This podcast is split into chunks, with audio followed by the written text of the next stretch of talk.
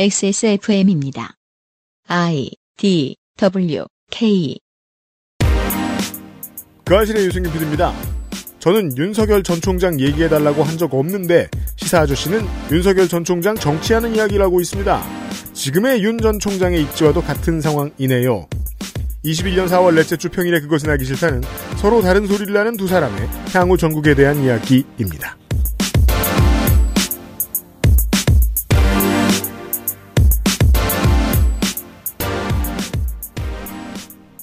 윤세민 에디터가 나와 있고요. 네, 안녕하십니까. 잠시 나와 있습니다. 윤세민 에디터는 이거 못 읽겠네요. 어떤 거요? 윤 전 총장 정치하는 이야기. 윤 전 총장 정치하는 이야기.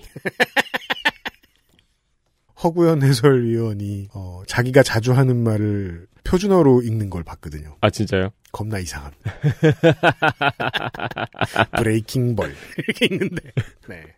류현진. 선수 선수를 못 하잖아요. 그렇죠. 저 어린 선수 그냥 못합니다. 이번 재보선이 끝난 다음에 이 뭔가 정치 고관여층이라고 할 수 있는 분들도 머릿속에 이런 궁금증이 떴습니다. 좀 더 넓은 범위로 많은 사람들, 많은 유권자들의 견해를 들어보고 싶다. 왜냐하면 세상 그 어떤 정치인 혹은 그 지지자도 어떠한 믿는 가치에 복무하거든요. 그러면 때로 경주마가 됩니다. 네. 주변을 돌아보고 싶다는 생각이 들 때가 있어요. 그 예전에 헬마우스가 음모론을 하나 가져왔죠. 미국의 음모론. 뭐요? 트럼프가 당선됐다고 믿으면 그쪽 timeline으로 넘어간다고.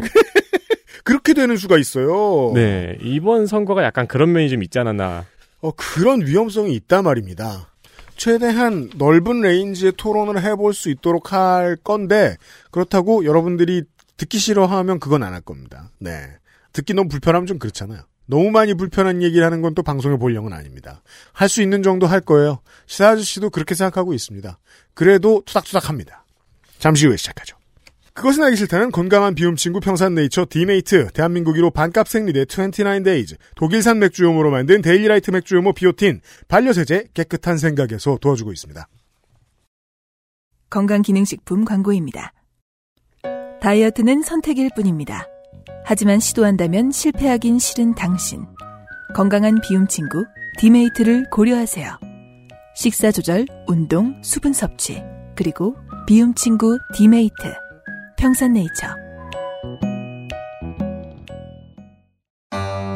아우 세상에나. 누가 보면 여기가 참기름 공장인 줄 알겠네. 야 기름기 좀 봐. 프라이 할 때도 튀어. 나물만 볶아도 튀어. 아예 요리를 하지 말고 살아야 되는데. 난 또 왜 그리 손맛은 좋아가지고 삼겹살이라도 한번 먹었다는 후드에 쌓이는 기름 두 개가. 어우 맨날 청소해도 번득. 내가 부지런한 걸로 어디 안 봐. 깔끔하게 청소되는 기분도 안 들고.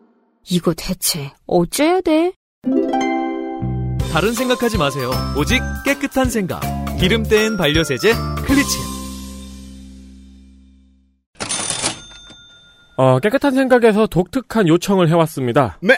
깨끗한 생각은 깨끗한 생각에 제품이 필요한 보육원, 요양시설 등 도움이 필요한 곳을 찾고 있습니다. 작게나마 열심히 후원을 해 보려고 한다고 합니다. 네. 어, 관심이 있으신 단체나 기관은 마스터 골뱅이 리챔스 co.kr m-a-s-t-e-r 골뱅이 l-e-e-c-h-e-m-s.co.kr master at 리챔스.co.kr입니다. 이나 032-567-5188로 전화 문의를 부탁드립니다.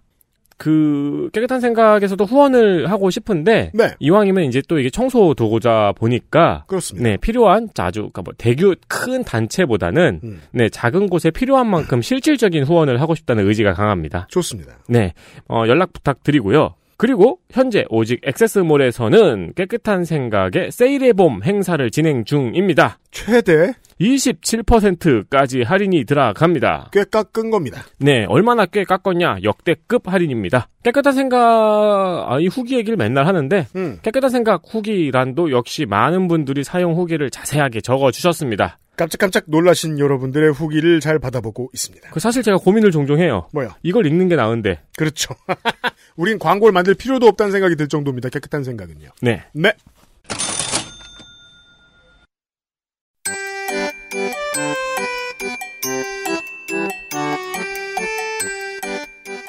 양산형 시사평론 민하문구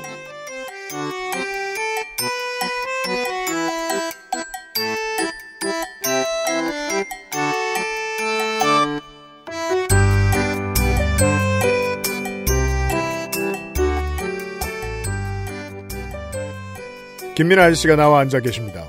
안녕하십니까. 너무 여러 번 말하니까 좀 구차하네요.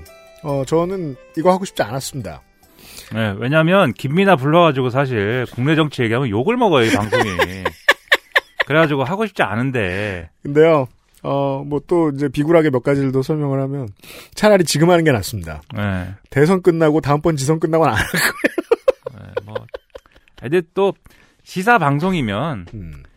뭐 맨날 시사 뉴스를 따라갈 필요는 없지만, 저는 제가 그냥 혼자 한 10분, 15분 정도 하긴 해요. 네, 이번에 그냥 넘어갔는데, 이제 굳이 청취자 여러분들께 그 비굴하게 굴자면, 여러분들은 다른 팟캐스트를 구독하시는 분들에 비해서, 그다지 이게 위로에 목말라 계시지 않은 분들이라고 생각하기 때문에, 아, 여러 가지 견해가 부딪히는 걸 한 번쯤 들어보는 것도 좋을 수도 있습니다.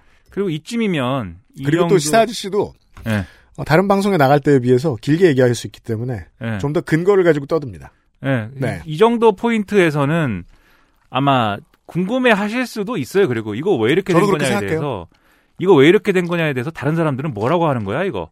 왜 이렇게 된 거야? 이렇게 궁금해 할 수도 있고 사실 저도 뭐 이런 얘기 또 이런 얘기지만 사실 제가 처음에 얘기했던 건 일본 얘기나 할까 뭐 이런 거였어요. 저한테 뭐, 처음에 그랬어요.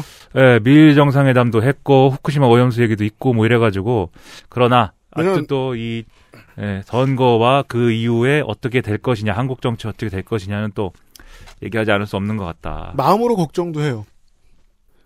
6번을 찍었든 15번을 찍었든 1번을 찍었든 기죽어 있는 분들이 많아요. 네, 그렇죠. 그럴 필요 없다는 말씀을 드리고 싶었어요. 네, 일단은. 아, 아무튼 그래도 졌고요. 네. 이 이후에 대한 얘기를 해봅시다. 그래서 이제 여야가 다 입을 모아서 얘기를 합니다. 앞서 말씀드렸듯이 이 선거는 정권 심판의 선거였고 음. 그런데 뒤집어 얘기하면 그게 정말 국민의힘이 좋아가지고 또는 오세훈, 박형준이 좋아서 그래서 이제 찍은 표가 아니다. 지금 기준으로 민주당 지지율 한 30%좀 안 되게 나오고요. 30% 그렇죠. 왔다 갔다 하고 네, 대통령 국정수행 지지도 한 35% 왔다 갔다 하고 네, 그것과 비슷하게 국민의힘 지지율이 나옵니다. 근데 전에 둘은 믿을 수 있는데 국민의힘 지지율은 국민의힘도 안 믿고 있어요. 그러니까 이게 그래서 이 선거 이후에 얼만큼 변화된 모습을 보여줄 수 있느냐가 마음이 떠난 유권자든 아니면 그래도 마음 붙인 유권자든 잡을 수 있는 것이다. 이게 양당 모두가 하고 있는 얘기예요. 네. 양당 모두가 그렇게 얘기했습니다. 네. 그러니까 상황 진단은 제가 볼땐 맞아요, 그게. 음. 근데 정치라는 게 늘 뭘 해야 되는지 뻔히 알면서 뭘 못 합니다. 항상 그래왔어요. 조직이라는 게 그래요. 예. 몰라서 못 하는 게 아니에요. 음. 아는데 안 음. 되는 겁니다. 그리고 한다고 했는데 안 돼 있기도 하고요. 결과를 보면. 그렇죠. 네. 그래서 뭔가 지금 어, 여당이 뭔가 변화된 모습을 보여주면 얼마든지 표심이 돌아올 수 있고 국힘이 과거로 회귀해 버리면 얼마든지 그 이번에 이제 오세훈 박형준 찍었던 표심도 이제 돌아설 수 있는 건데 그래서 중도 진보 언론에 뭐 우리가 반대쪽의 경우를 생각해 보자고요.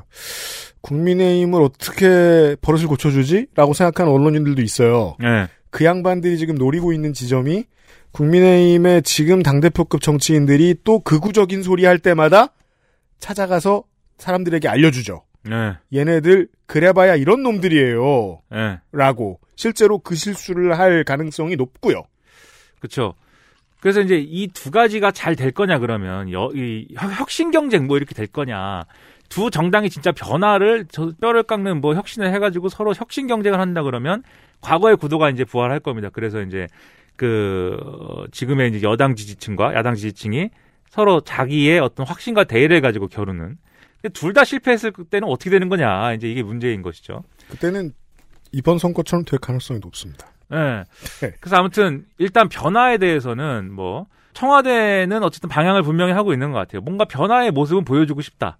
그래서 예를 들면은 김부겸 전 장관이 이제 국무총리가 국무총리 후보자가 됐는데 임명 동의안을 국회가 처리해야 이제 뭐 국무총리가 되는 거지만 그림상 마지막 총리로 적합하다라고 생각했던 것 같고 예. 김부겸 총리 김부겸 총리 지명자의 처신 스타일상 잡음이 나오기가 좀 어렵다는 장점도 있습니다. 아, 그래서 1번 김부겸 전 장관은 어쨌든 예, TK 출신이고 음. 이전까지 두 총리는 어쨌든 호남 출신이잖아요. 음. TK 출신이고 당내에서도 이제 이른바 주류 인사다라기보다는 어쨌든 음. 비주류 인사로 분류가 됐잖아요. 그렇습니다. 이런 여러 점을 고려하면 뭔가 이제 변화와 통합을 상징하는 인물로서 적합하다 이런 판단을 청와대가 했을 것 같아요. 근데 그동안 총리 후임 얘기는 이 사람 저 사람 얘기가 굉장히 많이 나왔거든요. 음. 제가 볼 땐 그만큼 청와대에 고민이 많았어요. 음. 그러니까 김부겸 전 장관은 결국 이렇게 김부겸 전 장관으로 총리가 된, 총리 후보자가 간 걸 볼 때 본인의 의지는 제가 볼 때는 상당히 있었다라고 생각을 해요. 그게 네. 뭐 본인의 입신 영달을 위해서가 아니라 뭐 그런 마음이 없진 않겠지만 정치인이니까 결국 마지막 총리를 누가 하느냐가 중요한데 음. 그 역할을 내가 하는 것이 어쨌든 간에 정권에 도움이 되겠다라는 판단과 확신이 있겠죠. 전 장관이. 네. 그런데 아무튼 그거를 선뜻 선택하기보다는 다른 방향의 선택도 할 필요가 있는 게 아니냐라는 게 청와대의 고민이었고 그게 예를 들면 여성 총리론 같은 거죠. 그래서 여성 총리가 필요 여성 총리를 마지막으로 장식하고 싶다. 유은혜 지금 사회부총리라든지 음. 그다음에 이미경 전 의원이라든지 음. 이런 좀 상징성 있는 인물들을 또 우리 김영란 전 대법관이라든지 김영란 전 대법관 한마평이 가장 세게 나왔죠. 예. 이렇게 좀 상징성 있는 그래서 이 정부의 개혁과 가치 이런 것들을 다시 한번 증명할 수 있는 인사를 고민을 했고 그걸 상당히 해보려고 했는데 재보선 패배나 이런 걸 볼 때 이게 뭔가 가치를 다시 되살리고 뭐 이런 것보다는 결국 화합하는 모습을 보여주고 뭔가 이제 변화 이 기존의 어떤 노선에서의 변화 이런 걸 상징하는 게 더 필요하겠다라고 생각을 했던 것 같아요. 뭐 중간에 뭐 이태복 전 뭐 보사부 장관 얘기도 나왔는데 음. 이태복 씨라고 그러면 잘 모르시는 분들도 있을 수 있는데 아 엄청난 사람 엄청난 사람이 이태복 얘기까지 나왔다는 것은 네 이거 고민이 깊었다. 진보 여러분 이래도 이래도 떠날 겁니까 뭐 이런 거예요 이게 맞습니다. 그 네네네. 운동권- 정확히 그 표현입니다. 운동권의 괜찮아요. 엄청난 대부인데 그리고 네. 이 과거에 참여정부에서도 이거 논란이 있었던 인물이고 한데 아무튼 음. 뭐 그런 고민이 있었으나 어쨌든 김부겸 전 총리 김부겸 전 장관으로 낙점을 한 이유가 이제 그런 배경이 있고 음. 그 다음에 특히 이제 그런 게 있어요. 김부겸 전 장관은 뭐 통합형 인사이고 화합형 인사라고도 할 수 있지만 그렇다고 해서 추진력이 부족하거나 뭔가 결단력이 없거나 그러진 또 않거든요. 지금 추진력과 결단력이 필요한 과제가 뭐가 있냐면 첫 번째로 방역이 있습니다. 방역. 총리가 중앙재난안전대책 본부장이에요. 그래서 정세균 총리가 가장 계속 이제 코로나19 얘기하면서 계속 나와서 그 설명하잖아요. 그렇죠. 네. 코로나19 대응이라는 게 기본적으로는 정은경 청장이라든지 전문가들의 말을 들어서 이제 하는 것이지만 음. 어떤 부분에 있어서는 사회적 합의가 필요한 부분이 있죠. 예를 들면 네. 거리두기를 얼마나 연장할 것이냐. 음. 그리고 거리두기에 대해서 5인 이상 집합금지 같은 음. 이러한 이제 예외적 조치를 어떻게 도입하고 그걸 누가 책임질 것이냐.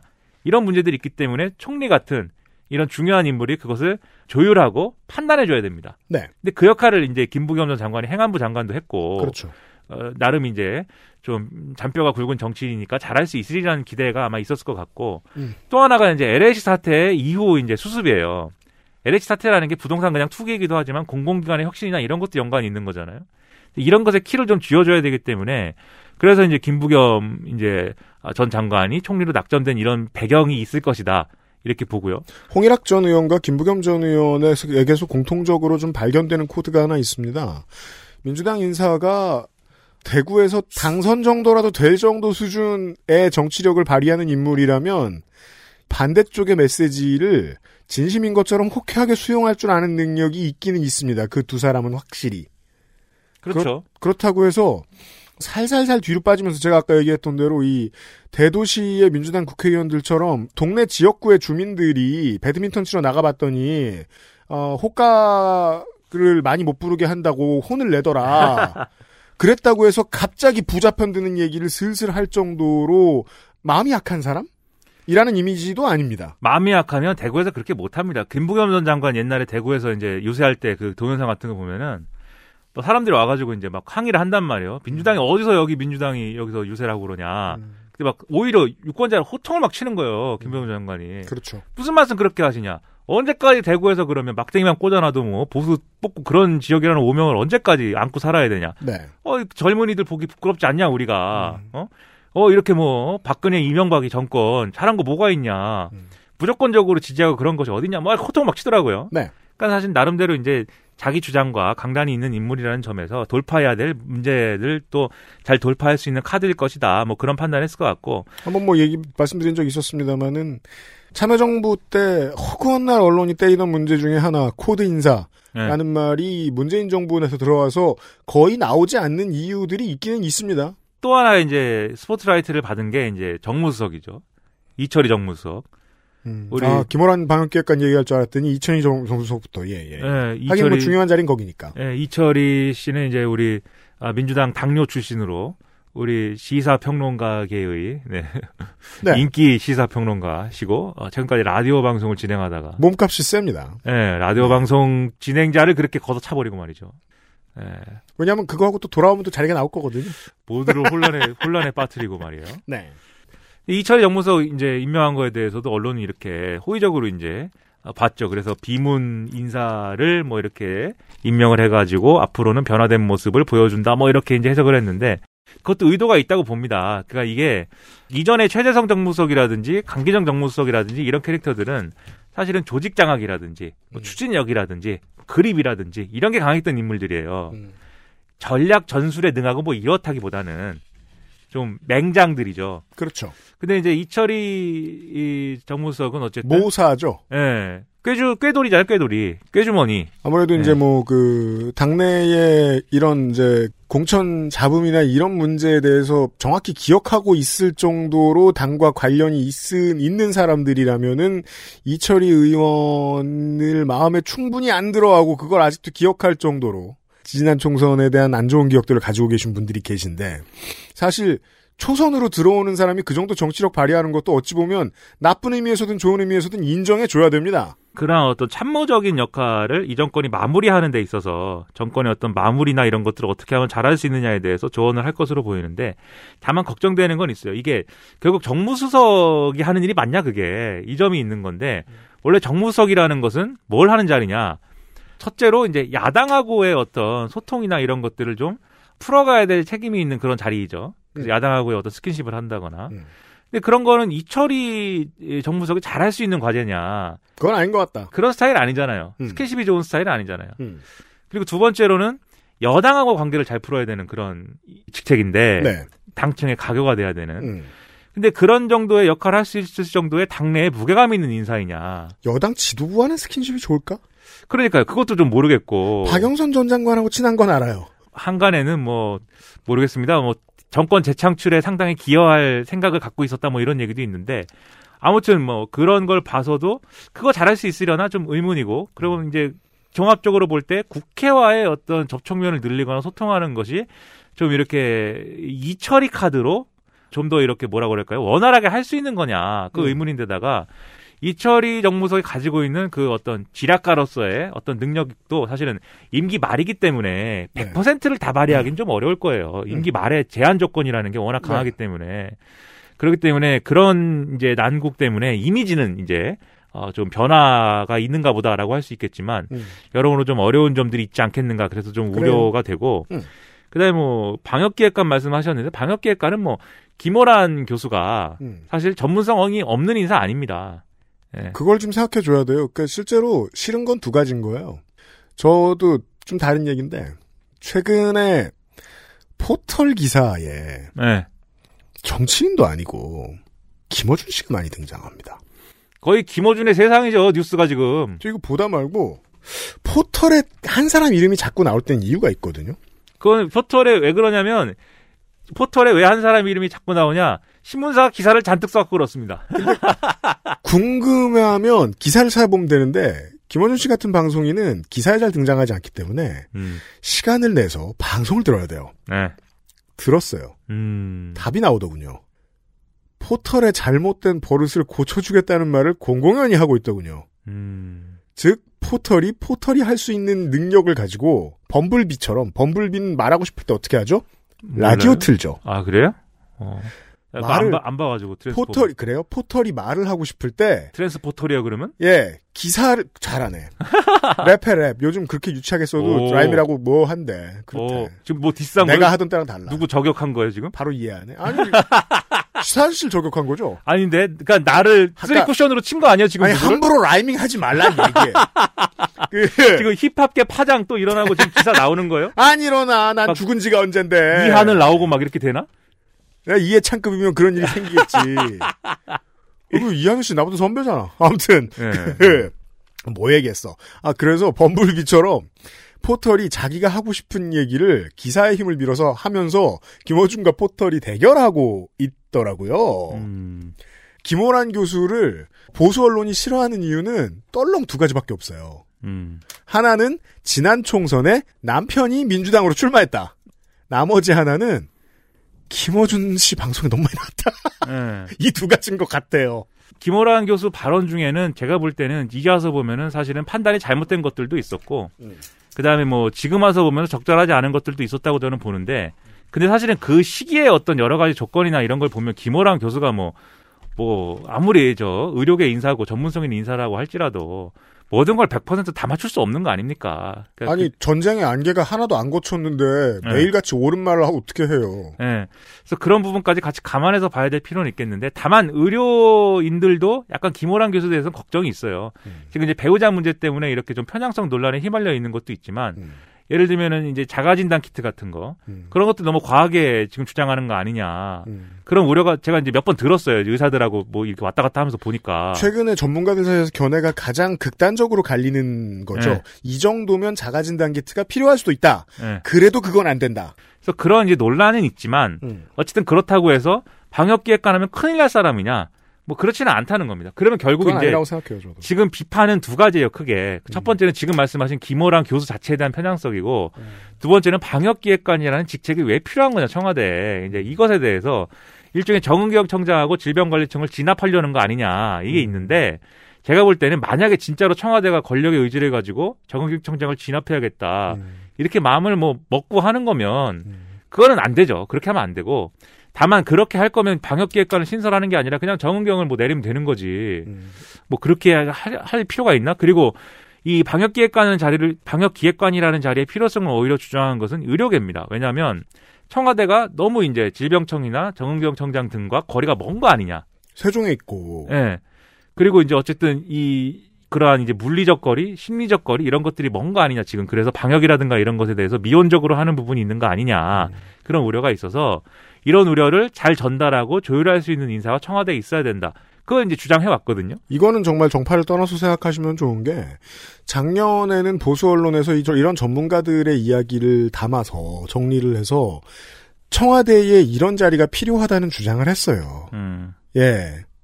그리고 그게 이루어진 것에 지나지 않습니다. 그리고 저는 이게 합리적이라고 봅니다. 아무튼 예. 10분이면 끝난다고 녹음 끝날 때 말했어 안 했어 어쨌든 녹음. 예, 뭐 10분 이제 시작이죠 10분. 예. 이제부터 시작했는데 20분 지났잖아. 이제부터 10분 안에 끝나죠. 예. 아무튼 그래요. 그리고 이제 아니다. 정의당은 이제 당대표 선거가 끝났고 양당은 뭐- 합니다. 예. 예. 아니 근데 뭐 개각 얘기를 다시 한번 짧게만 이제 마지막 한마디만. 하면 네. 나머지 장관들이 이제 음. 기존 관료들이 승진했거나 네. 한 명은 이제 전문가가 등장하고 뭐 이랬는데 음, 뭐. 중요한 문제는 아닌데 사실 이런 것은 어쨌든 임기 말이기 때문에 음. 첫 번째로 정책적 연속성을 기하기 위해서는 특별한 장관의 카드가 필요하지 않은 측면이 있고 두 번째는 임기 말에 정치인이라든가 유력 인사들이라든가 교수들은 사실 장관 안 하려고 그럽니다. 안 하려고 그래요. 네. 그러니까 어쩔 수 없는 측면이 있고 음. 셋째 그럼에도 불구하고 국토교통부 장관 이제 그 어, 기재부 출신 관료인데 음. 이 부분은 뭐 사실 기재부 출신 관료가 뭐 부동산 정책에 대해서 뭘 하겠어?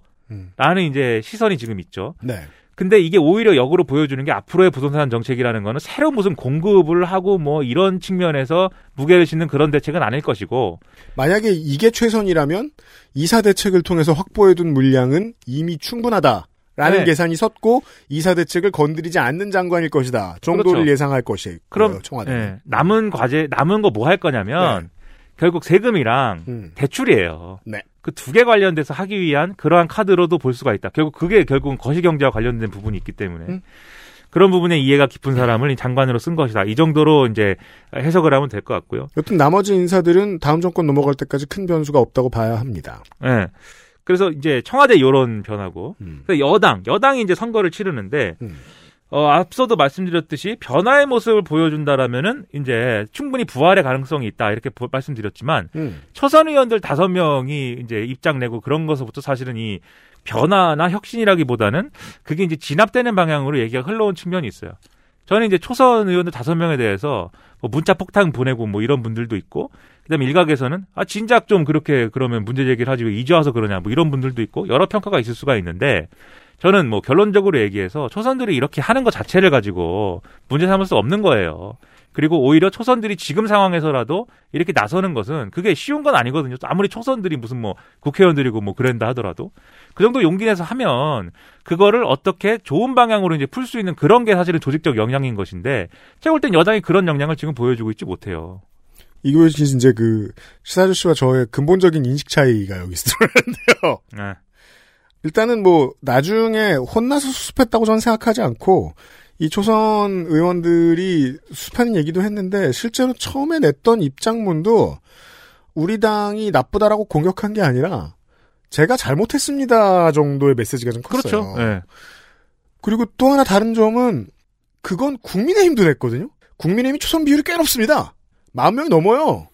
어, 훨씬 더 많은 숫자의 국민의힘 의원들도 메시지를 냈어요. 네. 그리고 국민의힘의 지지자들도 그들을 비난했고요. 음. 어, 그니까 제 인식의 문제는 이런 게 있다는 거예요. 세상 어느 조직, 세상 어느 정치 조직엔 강성 지지자가 있어요. 그렇죠. 네. 네. 근데 지지자를 주인공으로 자꾸 만드는 저널리즘은 상황을 많이 왜곡시킨다. 라고 그럼- 이해합니다. 네. 첫 번째 그 측면이 있어요. 지금 말씀하신 대로. 네. 이 무조건 무슨 일만 일어나면 음. 신문에 무슨 뭐 문자 폭탄 이렇게 가는 건 분명히 문제가 있는데. 우리 장세현 의원 아들이 또, 예. 나 까면 땡땡땡. 예. 예. 그 네. 우리 또 그 힙합계 또 후배 아니에요? 네. 예. 잘해요. 네. 예. 어. 인성 문제지. 아. 네. 근데 또 래퍼라면은 또 인성 문제 하나 정도는 있어야 무슨. 소리야, 그게. 종족 비하야! 아, 그래요? Racist! 우리 아니 락커도. 락커도 마찬가지고 말이에요. 예? 락, 힙합 이런 거는 인성 문제 두 개, 한두 개 정도 는 가져줘야지 아, 또. 맞다. 제가 주초에 저 메탈 오래 하면 돈 없다고 얘기했다.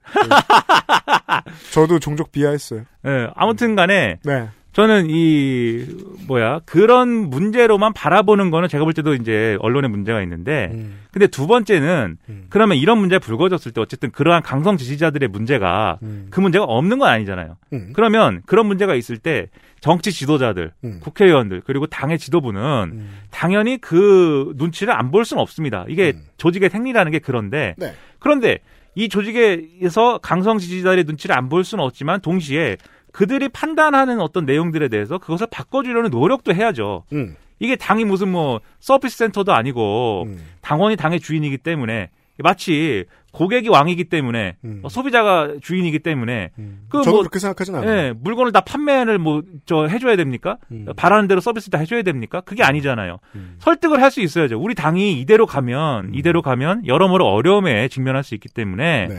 이렇게 반발만 하지 할 게 아니라 우리는 지금 이렇게 좀 변화의 모습에 대해서는 지지하는 그런 행동도 필요합니다. 이렇게 설득을 해 가면서 네.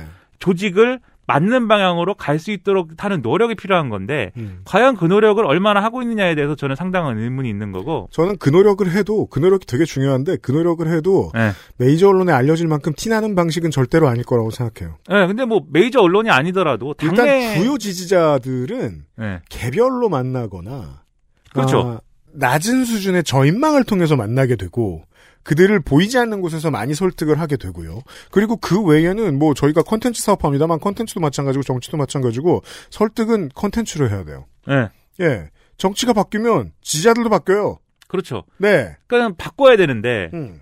뒤에 이제 당권 선거 얘기하겠지만 음. 어쨌든 이 초선 의원들은 당 시스템에 의해서 제가 볼 때는 어느 정도 진압이 일부 됐습니다. 그래서 물론 이제 어, 아직도 이제 어, 진압이 이제 안 된 분도 있지만 음. 어쨌든 간에 예, 이 초선 의원들 입장 내고 재선 의원들 입장 내고 삼선 의원들 입장 내고 이 과정에서 음.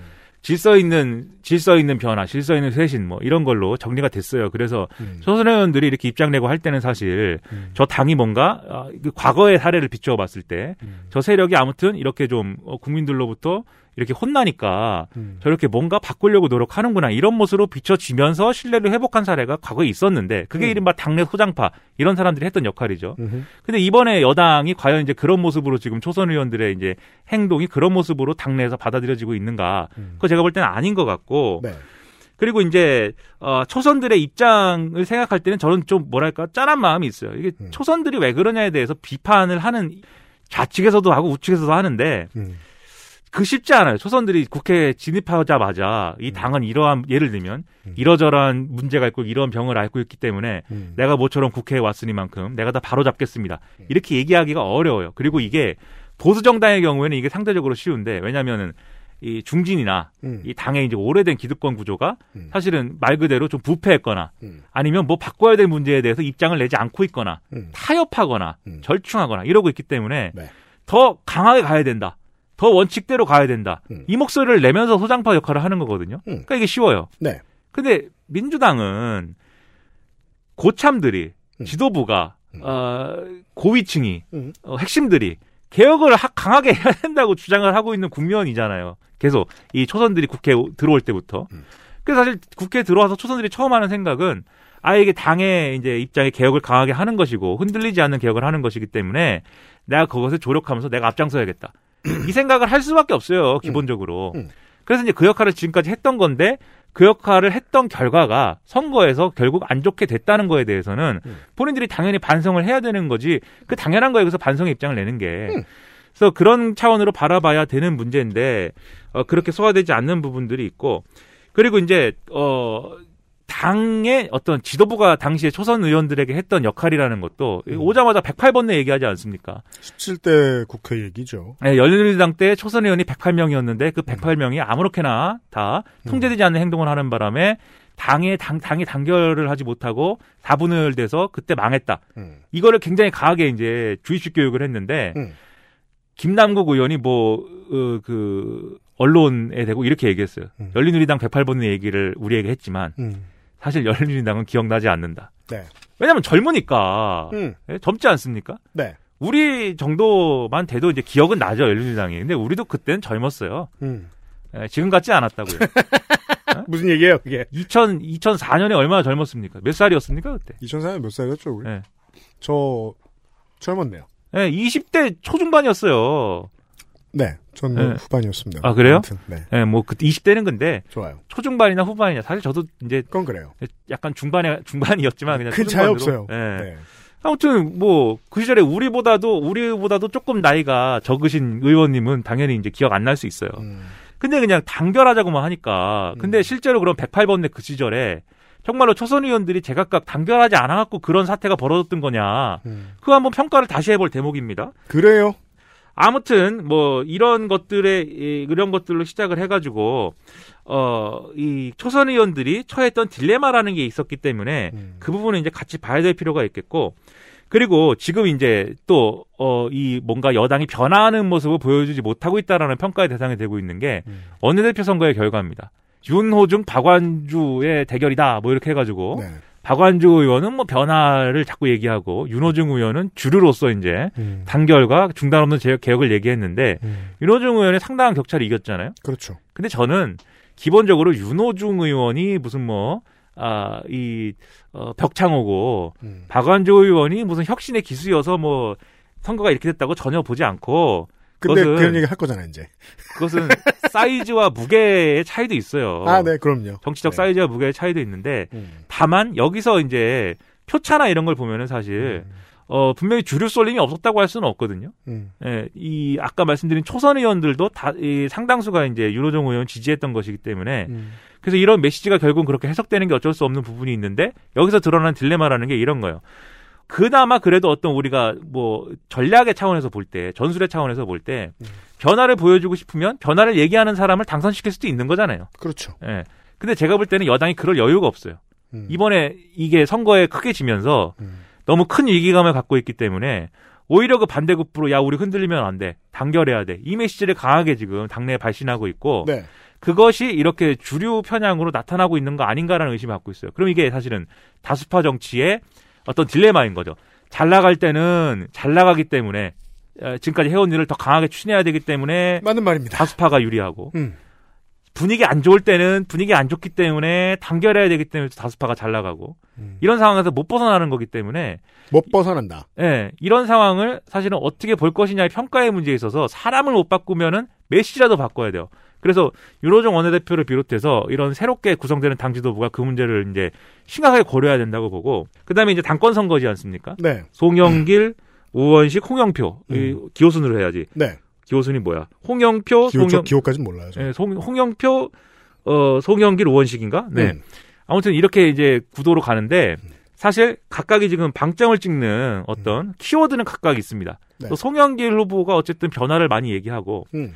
홍영표 후보는 어 단결 내지는 음. 뭐 흔들리지 않는 어떤 개혁 이런 것들을 많이 얘기를 하는 것 같고 안정 이런 거 얘기하는 것 같고 우원식 후보는 상당히 초월적 전략입니다. 여기.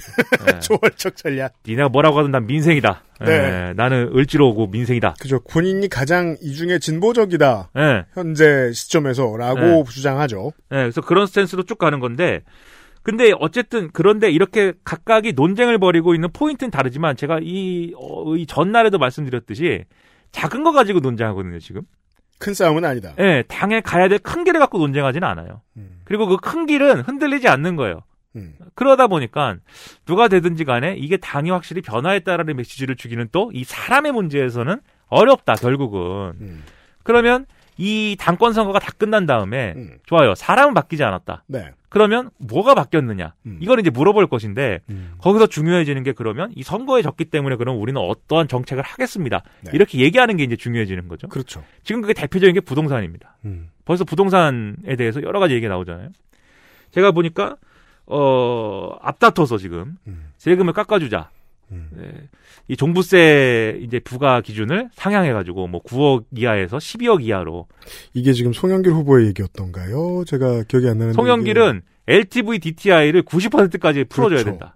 지금 풀어주어야 한다는 케이스가 있고 예. 기조가 흔들리지 않는 게 않고 결과를 보여드리는 게 맞다라고 하는 케이스가 있고 그렇더군요. 근데 그런 후자의 얘기를 하는 경우에도 음. 일정 부분은 조정이 필요하다는 걸 동의를 해요. 음. 그러니까는 앞서 말씀드렸듯이 종부세에 해당 종부세를 내야 되는 가구 수가 늘어난 건 또 사실이기 때문에 이게 어감 차이가 있죠.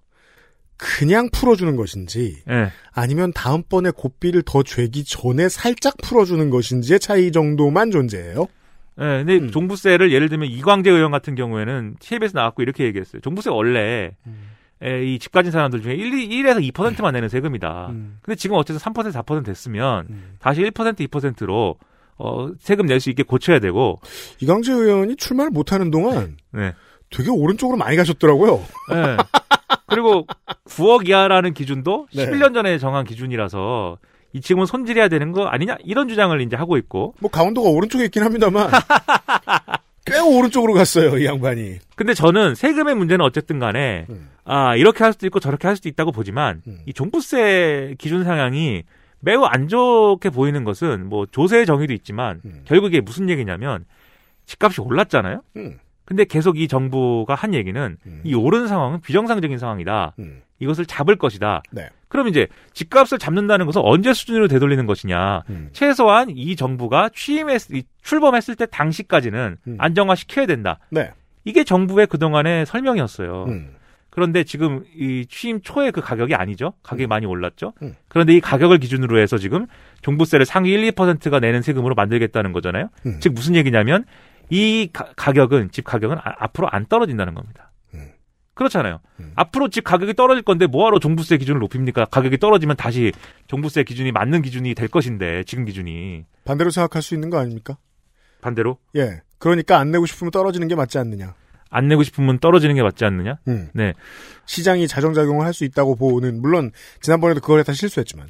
아니 근데 지금 얘기는 종부세를 내는 사람이 너무 많으니까 음. 내는 사람을 더, 더 높은 가격을 가진 사람들로 이 내는 사람들의 머리수 자체를 줄이자는 거잖아요. 그렇죠. 예, 그래 가격이 떨어지면 예를 들면 음. 지금 예를 들면 종부세 내는 사람이 20명인데 음. 이거를 10명만 내게 하자라고 음. 했는데 10명만 내게 한 다음에 이 주택 가격이 떨어지면 음. 이 10명이 한 명 되죠 그러면. 그렇죠. 그러니까 애초에 10명 내는 세금인데 그러면 한 명 내게 만들려고 하는 건 아니지 않습니까? 그거일 수도 있지 않나요?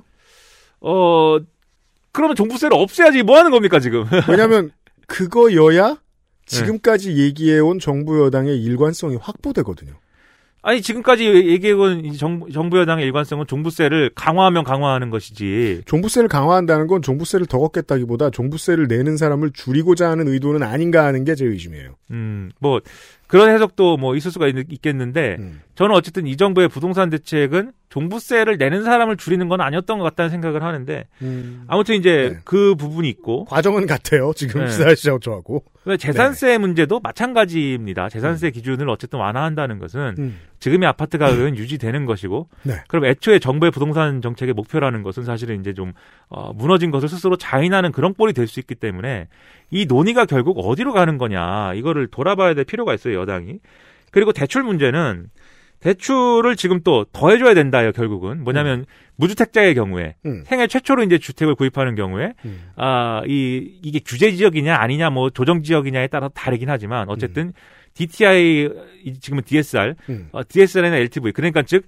예를 들면 1억짜리 집에 네. 1억짜리 집을 담보로 맡기고 돈을 껐을 때 1억짜리 집에 대출이 7천만 원이 나오느냐, 6천만 원이 나오느냐, 5천만 원이 나오느냐에 따라서 음. 내가 준비해야 될 돈이 음. 3천만 원이 될 수도 있고 4천만 원이 될 수도 있고 5천만 원이 될 수도 있잖아요. 그럼요. 근데 지금은 이제 5천만 원을 내가 1억짜리 집을 사기 위해서는 현금이 5천만 원 있어야 되는데 그것을 앞으로 생애 처음 집을 주택을 구입하는 사람에게는 음. 4천만 원만 있어도 사게 하자. 음. 이게 이제 LTV 비율을 낮추자라는 그렇습니다. 높, 이자라는 이제 논의가 이제 거기서 나오는 건데 네. 이 LTV 비율은 높일 것 같아요. 음. 그리고 저는 LTV 비율은 높일 수도 있다고 봐요. 그러니까 이거는 이제 부동산이라는 담보 물건이 있는 것이기 때문에 네. 요건 높일 수가 있는데 우려가 되는 건 뭐냐면 DTI, DSR이에요. 이게 뭐냐면 내가 한 달에 버는 돈이 200만 원이다. 음. 200만 원 버는데 음. 은행으로부터 대출 받은 다음에 원리금 플러스 이자를 어디까지 낼 수 있느냐에 그렇죠. 대해서 예를 들면 DTI 50%다 그러면 음. 네가 꿀 수 있는 대출이라는 거는 한 달에 원리금 플러스 이자 100만 원까지 내는 대출이야. 110만 원까지 내야 되는 대출은 못 해줘. 못하죠. 이게 이제 DSR 규제거든요. 음. 근데 이거를 상향시키면 음. 200만 원 갖고 200만 원 소득 버는 사람이 예를 들면 150만 원어치 원리금하고 이자 내야 되는 사람이 될 수 있는 거예요. 가계의 재정 건전성에 리스크가 주어집니다. 이거 약탈적 대출이 될 수 있단 말이죠. 음. 그래서 이런 거를 그 과거에 분명히 그랬지 않습니까? 이런 것에 어떤 문제를 지적하면서 가계부채 관리의 문제도 지적을 했지만 음. 빚내서 집사라 정책이 이게 어, 사람들의 삶을 음. 어, 집 하나에 매여 있는 삶으로 만들고 있다. 분명히 이렇게 얘기했는데 음. 이 정권 초기에는 그래서 대출 규제를 어쨌 어쨌든 간에 옥죄면서 대출을 좀 죄면서 음. 그렇지 않은 방향을 모색하려고 했어요. 서두에도 말씀드렸지만. 음. 근데 지금 방향은 그 방향은 어쨌든 무너진 상황을 전제해서 대출을 풀어주자는 거 아닙니까? 음. 그러니까 사실 이게 미칠 이제 부정적 영향이나 이런 것도 같이 봐야 되는데 음. 그냥 지금 부동산 때문에 선거 졌기 때문에 무조건 부동산 문제를 다 풀어버리자.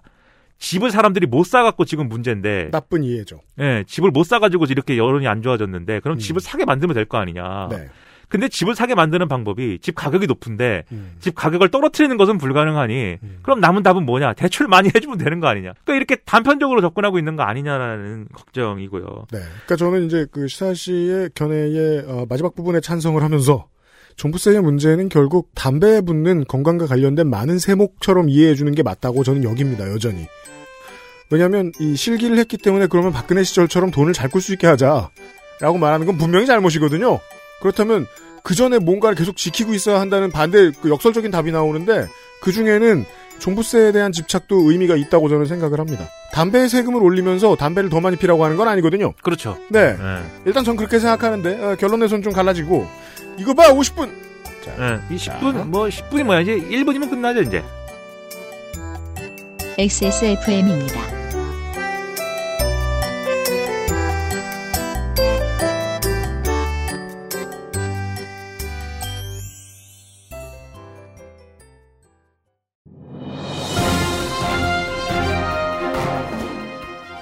자, 전화 연결해 보겠습니다. 여보세요? 데일리라이트 맥주 효모 드셔보셨다고요? 네, 비슷한 다른 회사 제품도 먹어봤는데요. 분말이라 역하고 먹기가 많이 불편했거든요. 근데 데일리라이트 맥주 휴무는 알약이라 먹기도 편하고요. 냄새가 없어 그런지 애들도 잘 먹더라고요. 이거 먹고 나서 우리 남편은 글쎄 이마선을 따라서 참 야야야, 끊어, 끊어. 야, 끊어. 아, 통화 연결이 고르지 못하네요. 들을 말씀은 아직 많이 남아 있는데 아쉽습니다. 말할 수 없는 고민 직접 확인해 보세요. 데일리라이트 맥주 효모. 건강기능식품 광고입니다. 물과 결합해 40배로 팽창해서 장운동을 촉진하는 질경이 씨앗 껍질 차전자피. 차전자피 식이섬유가 들어있는 당신의 새로운 비움 친구. 디메이트를 만나보세요. 이번만큼은 제대로 마음먹은 당신. 과식과 야식을 피할 수 있다면 가르시니아 캄보지아 추출물이 함유된 건강한 비움 친구. 디메이트가 도움을 드릴 수 있습니다. 식사 조절, 운동, 수분 섭취, 그리고 비움 친구 디메이트. 평산네이처.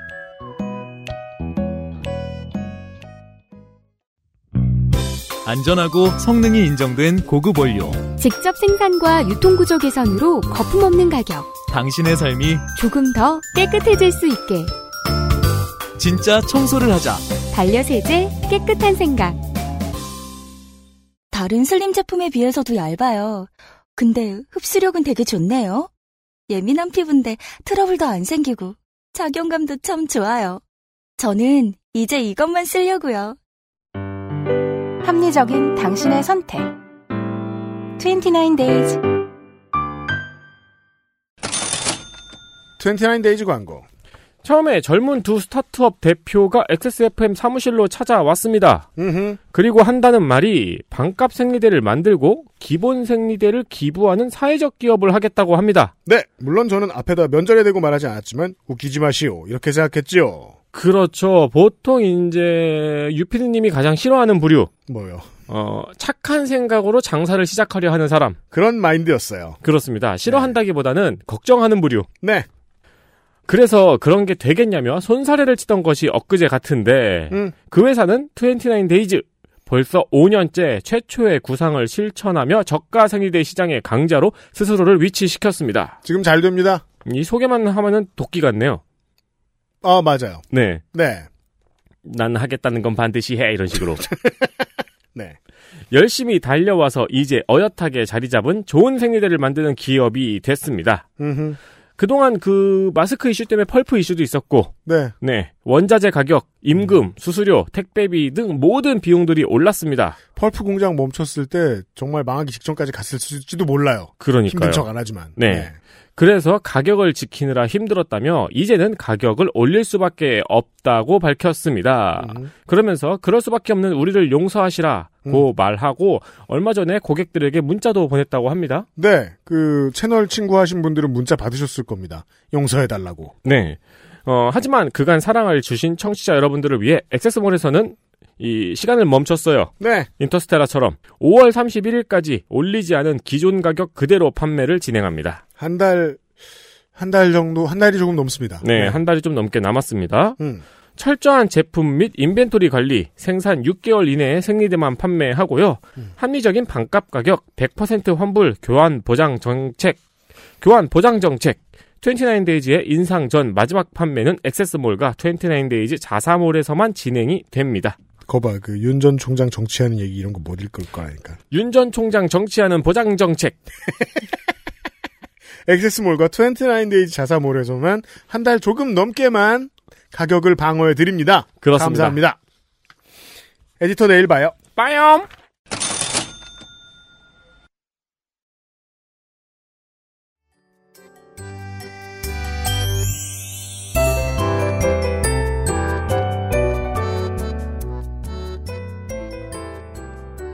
민주당에 혹은 그보다도 좌측에 있는 정당에 그 어디에든 표를 더 주고 싶을 때 사람들에게 좀 전에 말씀해 주셨듯이 승자는 덩치가 커 보여야 돼요. 네. 뭔가 대동한 느낌을 줘야 돼요. 그리고 민주당은 젊은 사람들은 기억 못하지만 민주통합당, 통합민주당, 새정치민주연합의 트라우마가 있습니다. 아 복잡해. 자잘해 보여서 졌다. 실제로 그런 결론들이 많이 나왔었고요. 단일 대우처럼 보이는 큰 조직을 잃고 싶지 않다는 게 진성당원들의 생각이라는 게 이번에 지금 원내대표가 들어가는 결정적인 영향을 끼쳤다고 저는 생각을 합니다. 지난번 총선 때, 뭐 제가 총선 시간에 많이 말씀드렸습니다만은 이재명 도지사 계열 정도로 돌아선 것으로 보이는 분들에 대한 당원들의 표심이 돌아선 상황이 있었단 말이에요. 공천 때. 그것도 비슷한 선택이었겠죠. 이 선택이 시사할 씨 얘기대로 나쁜 결론이 나올 수도 있습니다. 사람이 안 바뀌고 메시지만 바꿔야 하는 상황. 그렇고요. 그, 네, 메시지를 좋은 방향으로 바꿔야 되는데 이제 그렇지 않은 상황의 우려가 있고 네. 결국 이렇게 됐을 때 음. 부동산 대책이 그러면 야 개혁을 해보려고 그랬는데 결국 한마디로 요약하면 이런 거예요. 개혁을 해보려고 그랬는데 네. 안 됐으니까 다시 기존의- 돌리자. 기존의 해법으로 그냥 돌아가자. 로 돌리면 진짜 집니다. 이게 왜냐면 네. 그 다음에 대권 주자가 그게 이재명일지 누굴지는 아직 모르겠지만 그 다음에 대권 주자 그럼 부동산 대책에 대해서 뭘 해야 돼요 그러면? 그니까요. 네, 뭘 할 수 있습니까? 네. 다음에 나올 대권 주자가 선거에서 이기든 지든 말이에요. 네. 그렇기 때문에 좀 잘 생각을 했으면 좋겠다라는 거고요. 네, 이제 그렇고요. 이제 별볼 일 없는 야당 얘기를 또 해야죠. 별 볼 일 많죠, 왜요? 예, 이 국힘 분들은 말이에요. 국민의힘이라고 해주면 안 돼요? 예, 국민의힘, 국민의힘 분들은 말이에요. 명색이 방송인디. 네. 예, 국민의힘 분들은 말이에요. 음. 다들 예상했습니다. 이거 선거 이기더라도 이 선거 이후 직후에는 당권 경쟁이 예정돼 있고 당권 경쟁을 하자면은 어, 주요 지지자들한테 구애를 해야 되고요. 예, 그리고 이 당권 경쟁에 나오겠다는 사람들은 다 당내 중진들이다. 네. 주호 주호영 음. 그리고 지금 가시화는 안 돼 있지만 뭐 김무성 뭐 어떨지 모르겠지만 돌아올 겁니다. 나경원 뭐 아, 그 외에 등등등등 음. 예. 중진들인데 이 사람들이 나왔을 때 과연 어, 그런 사람들이 그런 사람들 중 하나가 대표가 됐을 때 예를 들면 뭐 조경태 음.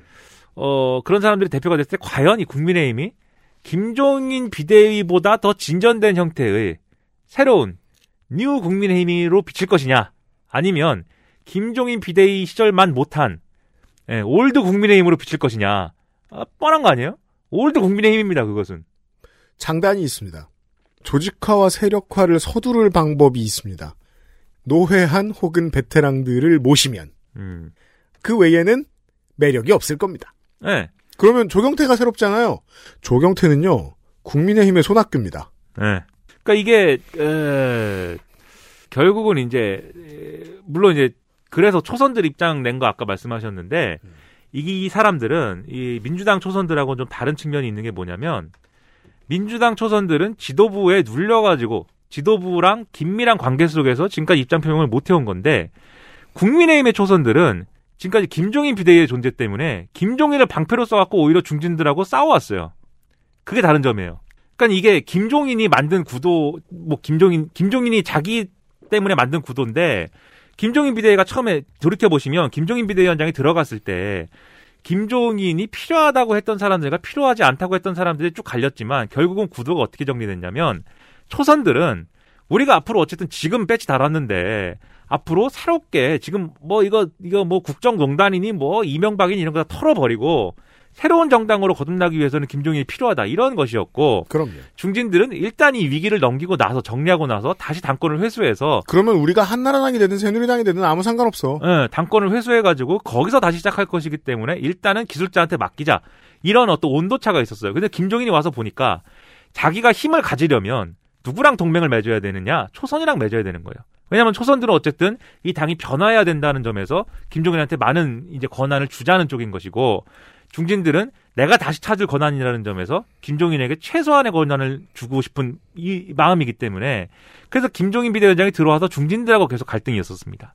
그리고 이 김종인이 갈등이 빚는 과정에서 초선하고 동맹 관계라고 했었잖아요. 그래서 초선들이 김종인을 방패로 써서 사실은 이름이 국민의 힘인 것도 그 효과인 거예요. 중진들은 국민의 힘이라는 이름에 반대했습니다. 좌파 이름이라고 그랬어요. 국민의힘 좌파 이름입니까?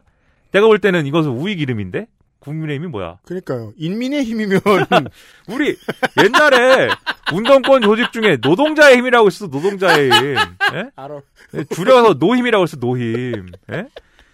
힘이 중요한 게 아니고 노동자냐 국민이냐 뭐 이런 게 중요한 거지. 그렇잖아요. 국민의힘은 내셔널리즘이잖아요. 예. 그거에 어울리는 이름이에요. 그렇죠. 국민전선이 이 이름 이런 이름 쓰면 좋을 것 같아요. 그렇죠. 네. 그리고 입고 다니는 그 이, 옷도 음. 빨간색하고 닌텐도 스위치 색깔이 섞여 있잖아요. 그게 마지막까지 빨간색을 포기를 못한 거예요. 그게 중진들이 우겨서. 물론 뭐 동숲하시는 분들은 마지막까지 닌텐도 스위치색을 포기하지 못했다고 생각하시겠지만 예. 그게 그 그게 싸워온 구도가 있습니다. 그래서 초선하고 중진들 간에. 네, 좋아요. 그래가지고 이번에 초선들이 이제 국민의힘 초선들이 입장을 낸 것도 음. 그런 공감대가 있어요. 만약에 이번에 중진들이 어, 다시 또 집권해서 어, 이 과거를 회귀를 하면 우리가 앞으로 어떻게 정치를 해야 되냐. 이게 당선 가능성 없어질 것인데. 음. 그렇기 때문에 왜냐하면 그게 좀 눈이 캄캄한 거예요. 지금 나 줄 서 있지 않은데 저 노인네들한테 앞으로 줄 서야 돼. 그럼 어디에 줄 섰다 어떻게 될지도 모르겠고. 그렇죠. 이게 또 이런 게 있어요. 초선이나 소정파들이 들고 일어나면 그걸 어떻게 진압하냐면 너 누구 편이야로 진압을 해요. 그래갖고 개파 줄 세우기를 하거든요. 네. 근데 민주당은 개파라는 게 단일한 뭔가에 물론 개파가 몇 개 있지만 결국은 주류라는 단일한 어떤 덩어리로 돼 있는 반면 국민의힘은 그게 아예 그 덩어리조차도 없어요. 왜냐하면 친일 친박 구도가 무너져 버렸잖아요. 그쵸. 예. 그 개파가 없는 이유가 서로 상이합니다. 예, 그러다 보니까 초선들이 더 날뛸 수가 있는 조건이 있고, 음. 그래서 이 입장을 낸 것도 잘 보시면은, 영남 꼰대당으로 회귀는 안 된대잖아요. 이런 말 어떻게 감히 합니까? 그렇죠. 옛날 같으면 이건 안 되는 거고, 민주당 같으면 민주당에서 이렇게 말 못해요. 예, 절대 물론 못하죠, 이건. 말할 건덕지 없지만 예. 실제로 이렇게 말을 하고 싶어도 못해요. 그렇죠. 이렇게 될 수 있는 구조가 이미 있었다라는 걸 말씀드리고, 그렇기 때문에 지금 초선 당 대표론 이런 게 나와가지고, 김웅 의원이 뭐 한다잖아요. 도전한다는데, 음. 가능성 별로 없거든요. 왜냐면은, 이 당의 주인은 어쨌든 간에 영남 표심인 것이고, 음. 영남 표심이 거의 이제 다수인 것이고, 네. 그 영남 표심이 지지하는 후보는 지금 상당히 주호영 쪽으로 기울어져 있기 때문에, 맞습니다. 김웅 의원이 될 가능성 없는데, 여론 조사를 해보니까, 음. 김웅 의원이 주호영을 위협하지 않습니까? 그렇습니다. 주호영이 15를 조금 넘기는데, 음. 16 뭐 이렇게 되는데, 네. 김웅이 뭐 11 이상 치고 올라오니까, 네. 이거는 김웅이 잘 나온 것도 잘 나온 거지만, 주호영, 효과는 지난 재보선의 연장선에 있습니다. 네, 주호영은 굴욕이죠, 이게. 내가 김웅 같은 초선한테 지금 음. 이렇게 된 것은.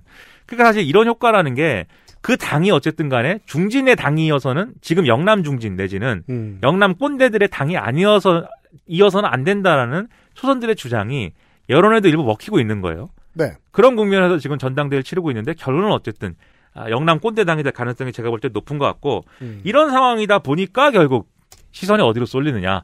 김종인의 장애 플레이로 이제 쏠리는 겁니다. 결국은. 영남 꼰대당으로 될 것 같으십니까? 제가 볼 땐 그렇죠, 뭐. 네. 저는 그런 생각이 안 드는 게 아무리 그래도 생존 본능이 있는데 설마 그런 죽을 선택을 할까? 네. 물론 그런 죽을 선택을 죽을 선택을 민주통합당과 통합민주당과 새정치민주연합이 여러 번 했어요. 네. 김한길계 정동영계 손학규계 박지원계로 갈려서 네. 했는데 지금은 그런 개파가 아직 그 완성이 되지 않은 단계에서 네. 과연 이 지지자들의 당심을 이렇게 주호영이 다 가져갈까? 음. 음, 저는 안 그럴 가능성이 높다고 봐요. 그러면 제가 최근에 한겨레에서 네. 무슨 예언해주는 무슨 코너를 해가지고? 예언을 뭔가를 문제를 내면 하는 거예요. 음. 근데 최다 아, 그 오답자입니다, 제가. 알았어요. 근데 난, 난 솔직히, 난 솔직히 일부러 틀리는 거지. 사람들이 참 그. 거짓말! 아니, 진짜로 두 명이 나와가지고. 그리고 일부러 틀리면.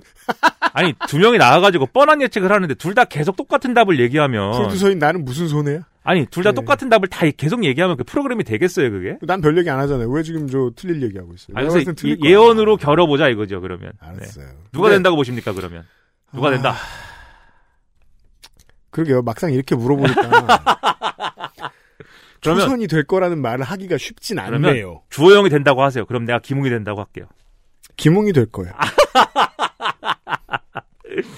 아, 이렇게 말하면서도 주홍이 될 것 같은데요. 제가 왜 그렇게 얘기를 하냐면 지난 총 이번 재보선에서 여당을 찍었던 표심도 국민의힘으로 돌아선 분들이 계십니다. 네. 이분들이 만약에 당원 가입이라도 하고 음. open primary에 투표라도 한다. 네. 그러면 주호영 아니라 영남의 어떤 후보한테도 표를 주지 않을 가능성이 높아요. 그런데 이제- 영남 아닌 곳에 네. 일단 지난번에 있었던 호남 의원 싹 사라졌죠. 네. 강원도 의원 뽑아줄 리 없어요. 네. 서울밖에 안 남아요. 네. 서울에 국회의원 몇 명 있죠? 그리고 그 중에 강남 송파 사람 뽑아줄 겁니다. 네. 김홍밖에 없어요. 근데 이제 지금 당원 당원표 비율이 굉장히 높게 설계돼 있고 네. 그래서 하태경 의원 같은 사람들이 100% 선출하자 여론조사 100%로 선출하자는 얘기도 그래서 이제 한 건데 음. 어쨌든 이제 당원 비율이 절대 다수가 반영되는 걸로 알고 있고 음, 그렇다면 아마 영남권에서 네. 나올 것이다. 네 그래서 네. 그래서 그런 생각 하는 건데 근데 그러면 미래가 없습니다. 그렇기 때문에 야당이. 김종인의 장애 플레이가 지금 먹히는 거예요. 그래서 김종인의 장애 플레이 계속 언론을 통해 가지고 무슨 뭐 국민의힘 중진들이랑 안철수하고 왼수진 것처럼 이렇게 얘기를 하는데 음. 이걸 가지고 이제 사람들이 특히 이제 여당 지지 성향이 강한 평론가들하고 제가 이렇게 모여갖고 이제 그 농담 따먹기 하고 있으면 김종인의 인성 얘기를 많이 하더라고요. 어떻게 음. 그래요? 사람이 그러냐. 왜? 어, 그 옛날에 어, 새정치민주연합 때도 더불어민주당 때도 그러니까 지난번에 봤으면서 왜 놀래? 예. 그때도 자기가 먹던 우물에 그렇게 침 뱉고 나가놓고선 예. 국민의힘 가서도 또 그런다. 음. 저 사람은 인성이 문제가 있다. 그러니까 그걸 지금 얘기하는 건 너무 자기가 바보라고 자인하는 거잖아요. 그럼 처음에 처음에 이 데리고 들어왔을 때 강렬하게 반대하든가. 어, 저 사람 저거 어, 결국 어? 그런 마인드 아니냐. 그 제가 나같이, 잘한다고 예, 예, 예. 나같이 위대한 사람을 당 대표 추대를 해줘야지. 그렇죠. 뭐 깜도 안 되는 것들이 지들끼리 당권 경쟁한다고 모여가지고 옹기종기 뭐 하는 거냐 뭐 이런 마인드 아니냐. 안철수 대표보다 꽃가마를 더 좋아하죠.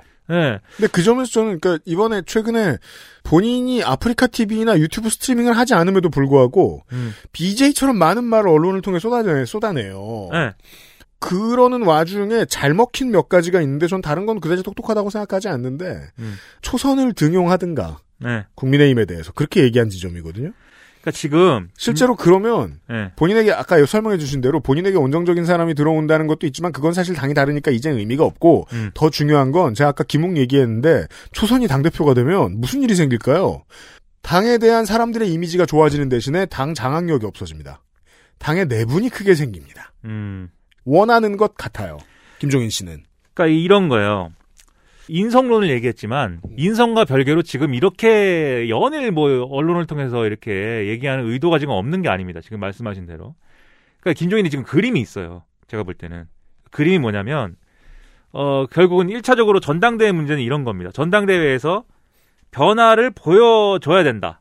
그 변화라는 것은 지금 말씀하신 대로 아, 초선이 되든가 아니면 본인을 모셔가든가 음. 뭐 이런 거예요. 그래서 예를 들면 김종인 비대위원장 그만둔 직후에 그 다음 한 주가 그래서 중요했는데 무슨 주장이 있었냐면 전당대 하지 말자. 음. 전당대회를 사실상 연기하고 대선 후보 선출할 때까지 연기하고 그 몇 개월 안 남았으니까 음. 대선 후보 선출이 몇 개월 안 남았으니까 즉 비대위 체제를 유지하자. 지금 비대위 체제를 유지하되 대표는 그러면 저 김종인은 그만뒀으니까 음. 도로 데려올 수는 없고 새롭게 선출되는 원내 대표가 지금의 대표 권한 대행처럼 하고 음. 그 비대위 체제를 유지하는 걸로 대선 후보 선출까지 가자 일단 그리고 김종인은 선대위원장이나 이런 걸로 대선 후보 선출 과정에서 영입을 해서 음. 다시 가마를 태워주자. 그렇죠. 그 해법이 있었어요 처음에. 음. 근데 제가 볼 때는 중진들이 당연히 지금 당권 선거 준비하고 난리가 났는데 동의를 안 하죠. 음. 그래서 이 국면이 첫 번째가 있었고 그래서 김종인 입장에서는 어 혁신을 니네끼리 한번 해봐라 할 수 있으면 그러면 음. 근데 내 생각엔 못할 것이다. 중진들이 지금 나와가지고 무슨 뭐 또 한다고 하는데 그거 혁신으로 보이겠냐 이제 이 음. 얘기를 하는 거예요. 근데 이 얘기를 그럼 왜 하는 거냐 그럼 김종인이 무슨 욕망이 있어서 하는 거냐 음. 결국 중진들이 예를 들면 당권을 잡고 주호영이 당권을 잡고 당 대표가 되면 네. 김종인이 밖에서 이렇게 욕을 한들 주호영이 뭐 김종인을 다시 모시겠습니까? 음. 모시더라도 허사비처럼 모시지 전권을 주는 뭐 이런 형태로 모시겠습니까? 이제까지 했던 것만큼 힘을 주진 않아요. 그래서 김종인의 그림이 있다고 제가 말씀드리는 거예요. 뭐냐면 혁신이 되면 이번에 뭐 초선 당대표가 탄생하든지 뭐든지 혁신이 되면 그 혁신된 것에 대해서 말씀하신 것처럼 김종인 재영입설이 나올 거예요. 그게 선, 선거의 역할을 주는 거든지 뭐든지. 그러면 뭘 할 거냐면 윤석열을 데려온다. 이 명분을 가지고 또 국민의힘에서 이 킹메이커를 할 겁니다. 그리고 혁신이 안 되잖아요, 결국. 혁신이 안 되면 거봐라 국민의힘은 안 된다. 저, 저 사람들 때문에. 음. 라고 하면서 당 밖에서 뭔가를 할 거예요. 그렇죠. 그게 이제 윤석열을 데리고 뭔가를 금태섭이 됐든 뭐가 됐든 데리고 뭔가를 만들어서 그게 신당이 됐든 무슨 조직이 됐든 만들어 가지고 음. 국민의힘에 있는 그 지도부를 반대하는 사람들에게 신호를 보내는 거죠. 나와. 어, 나와라. 그렇죠. 이게 에마뉴엘 마크롱 모델이거든요. 네. 지금 김종인 비대위원장이 주장을 하는 음. 에마뉴엘 마크롱이라는 사람이 원래는 사회당에서 음. 장관하다가 탈당한 다음에 이 양당 모두에 실망한 어떤 반정치주의를 다 모아가지고 음. 자기 당을 만들어가지고 어, 양당 중에서도 특히 사회당을 완전히 어, 대체해버리는 수준의 당을 만들어갖고 성공한 케이스잖아요. 맞습니다. 그걸 얘기하는 거거든요. 윤석열 카드로 해서 음. 국민의힘을 대체할 수 있는 어떤 제1야당을 그런 식으로 만들어버린 다음에 윤석열로 대선 치를 것이다. 음. 그러니까 즉 김종인의 그림의 핵심은 윤석열을 보수 정치하고 매칭시키는 거예요. 좋네요. 예, 이게 김종인의 그림이에요. 그렇기 때문에 음. 지금 인터뷰를 보면은 여러 가지 얘기 막 무슨 뭐 꼬북 얘기도 하고 여러 가지 얘기하는 것 같지만 핵심이 네. 있어요. 핵심 이 뭐냐면 첫째 안철수로는 정권 교체 못 한다. 음. 안철수 나갖고 승부를 걸 수가 없다. 네. 안철수는 안철수의 별의 순간은 뭐 지나갔다. 음. 그거고 두 번째로는 당권 경쟁에 안철수 써먹을 생각이나 하는 중진들하고는 앞으로 대사를 도모할 수 없는 것이다. 음. 예. 세 번째가 그나마 정권 교체 카드가 있다면 그거 윤석열이다. 이렇게 얘기를 하잖아요. 네. 그러니까 이게 보수 정치랑 윤석열을 매칭시키는 거에 자기가 올라타려는 그 그림을 가지고 이제 움직이고 있다고 보고요. 음. 이게 보수 정치에 지금 대선까지 가는 과정에 대안이 없기 때문에 결국은 이게 앞으로 상당한 영향력을 미칠 수밖에 없습니다. 좀 지긋지긋한 것이 지난번 대선을 제외하고 끊임없이 나오는 세력 없고 콘텐츠 없는 제3의 후보 대안으로 크게 불리며 돌풍을 일으키고 결국 잠잠해지는 이른바 제3후보론이잖아요. 예. 근데 김종인 주장은 제3후보론이 아니라는 거예요. 그러니까 제가 그래서 보수 정치랑 매칭시키는 거라는 조건을 아, 네, 말씀드리는데 그래요, 그래요. 윤석열 최근에 이제 이제 여론조사한 걸 보면은 막 호남에서도 지지율이 상당히 나오고 뭐 이러잖아요. 음. 그게 역으로 얘기하면 뭐냐면 국민의힘 후보로 나왔을 때는 이 지지율이 안 나온다는 거예요. 음흠. 지금 상황에선. 음. 그럼 둘 중에 하나죠. 윤석열 세력으로 승부를 보든가, 음. 지금 국민의힘이 지금과 같은 세력이 아니든가. 이러는 거예요. 예. 1년 동안 저 큰 당을 뒤집어 놓든지 예. 내가 먹든지 그렇죠. 음. 근데 저는 이제 그러면 뭐가 가능성이 더 높을까? 첫째, 국민의힘이 정말 아, 새로운 정치 세력으로 거듭나는 게 가능성이 높을까? 음. 아니면 둘째, 윤석열 중심의 어떤 세력을 만들어 가지고 그 세력을 그 세력이 국민의힘을 사실상 쪼개거나 음. 흡수해 버려 가지고 그게 새로운 세력이 되는 가능성이 뭐가 뭐가 더 높을까? 저는 그 둘 중에 뭐가 더 높다고 얘기하기가 상당히 어렵다고 봐요. 왜요? 전 네? 당연히 후자 같은데요. 아, 그게 쉬울까요? 그게 아까 말씀하신 이제 제3지대 후보들이, 제3 음. 후보들이 누구나 꿈꿨지만 아무도 이루지 못한 일입니다. 그래서 네. 어느 정도까지 진행되다가 왜냐하면 시간이 없잖아요. 네. 갑자기 떴으니까 네. 어느 정도까지 진행돼요. 네. 그러다가 요만큼밖에 진행 안 된 채로 아주 네. 작은 포션만 가지고 있는 채로 네. 대선이 닥쳐요. 네. 그래서 망해요. 그러니까 그게 실패죠, 그러니까. 이인재 국민신당이고 네.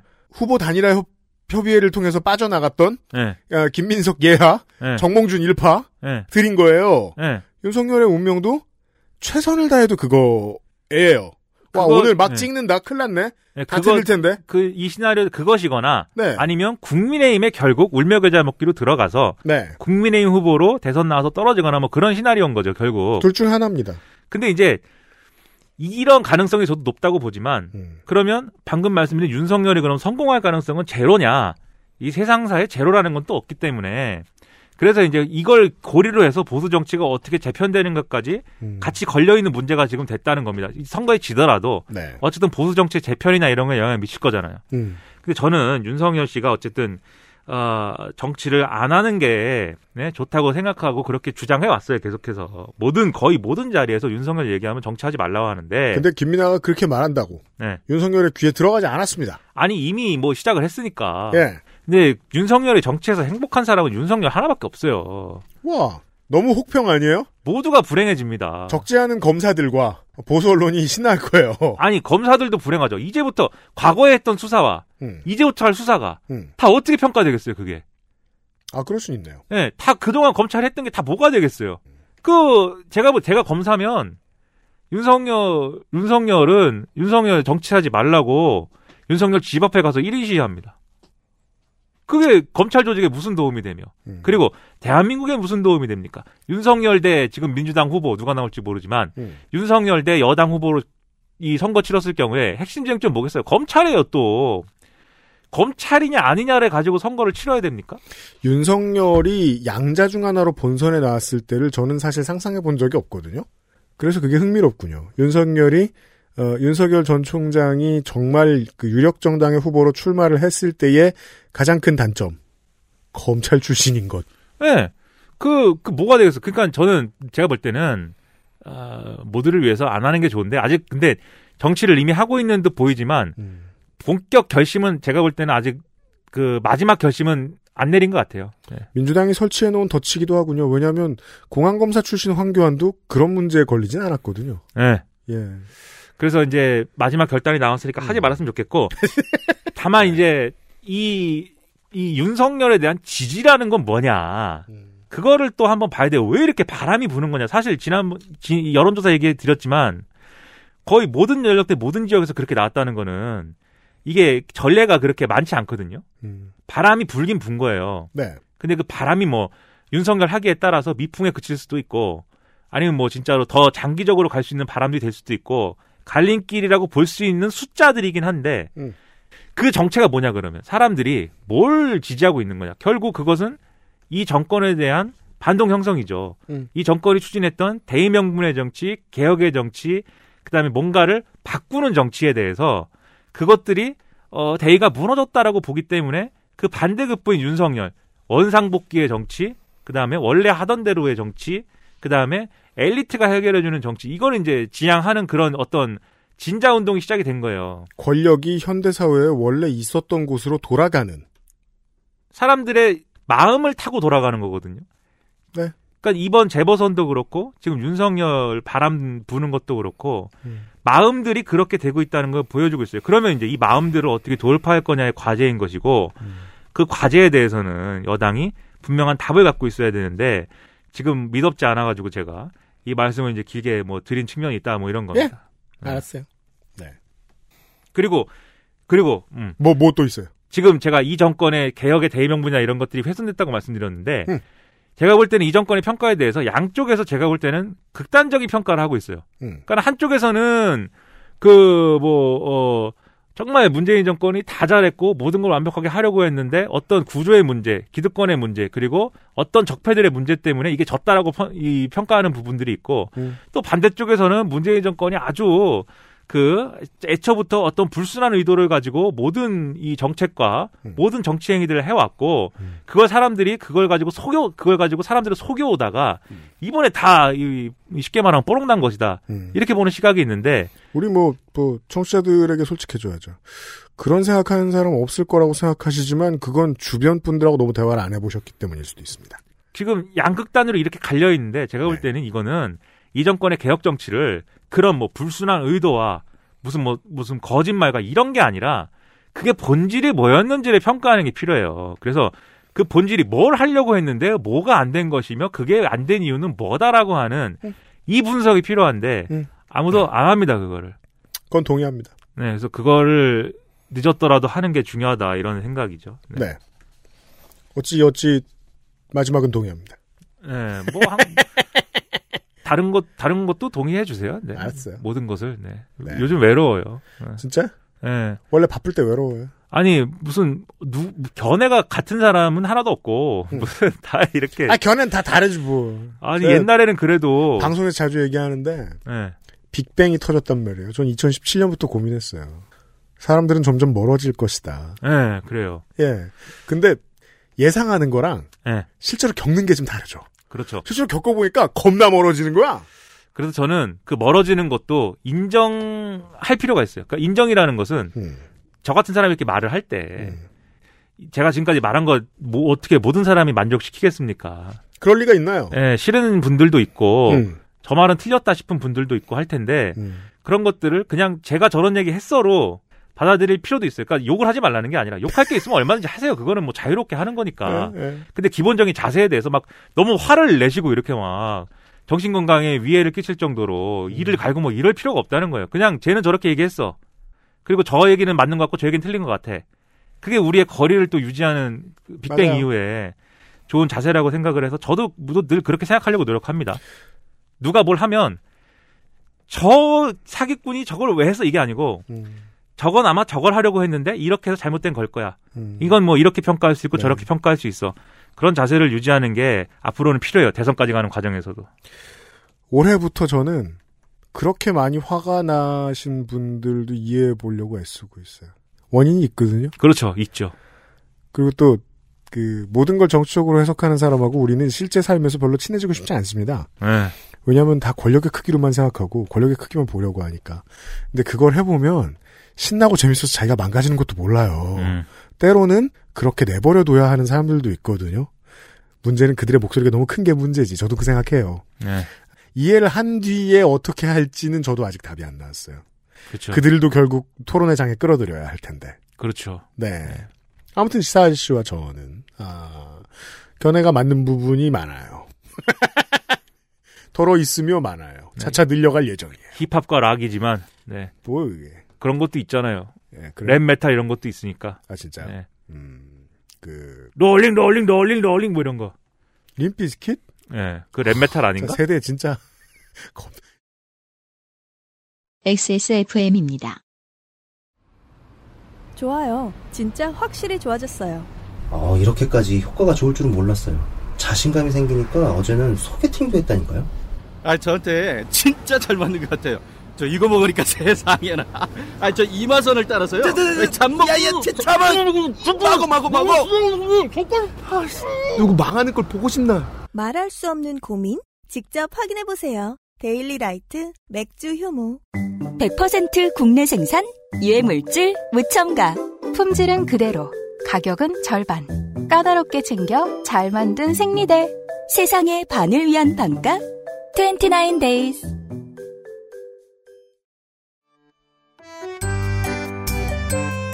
요즘 음악 듣고 와서 얘기해요. 그렇구나. 네.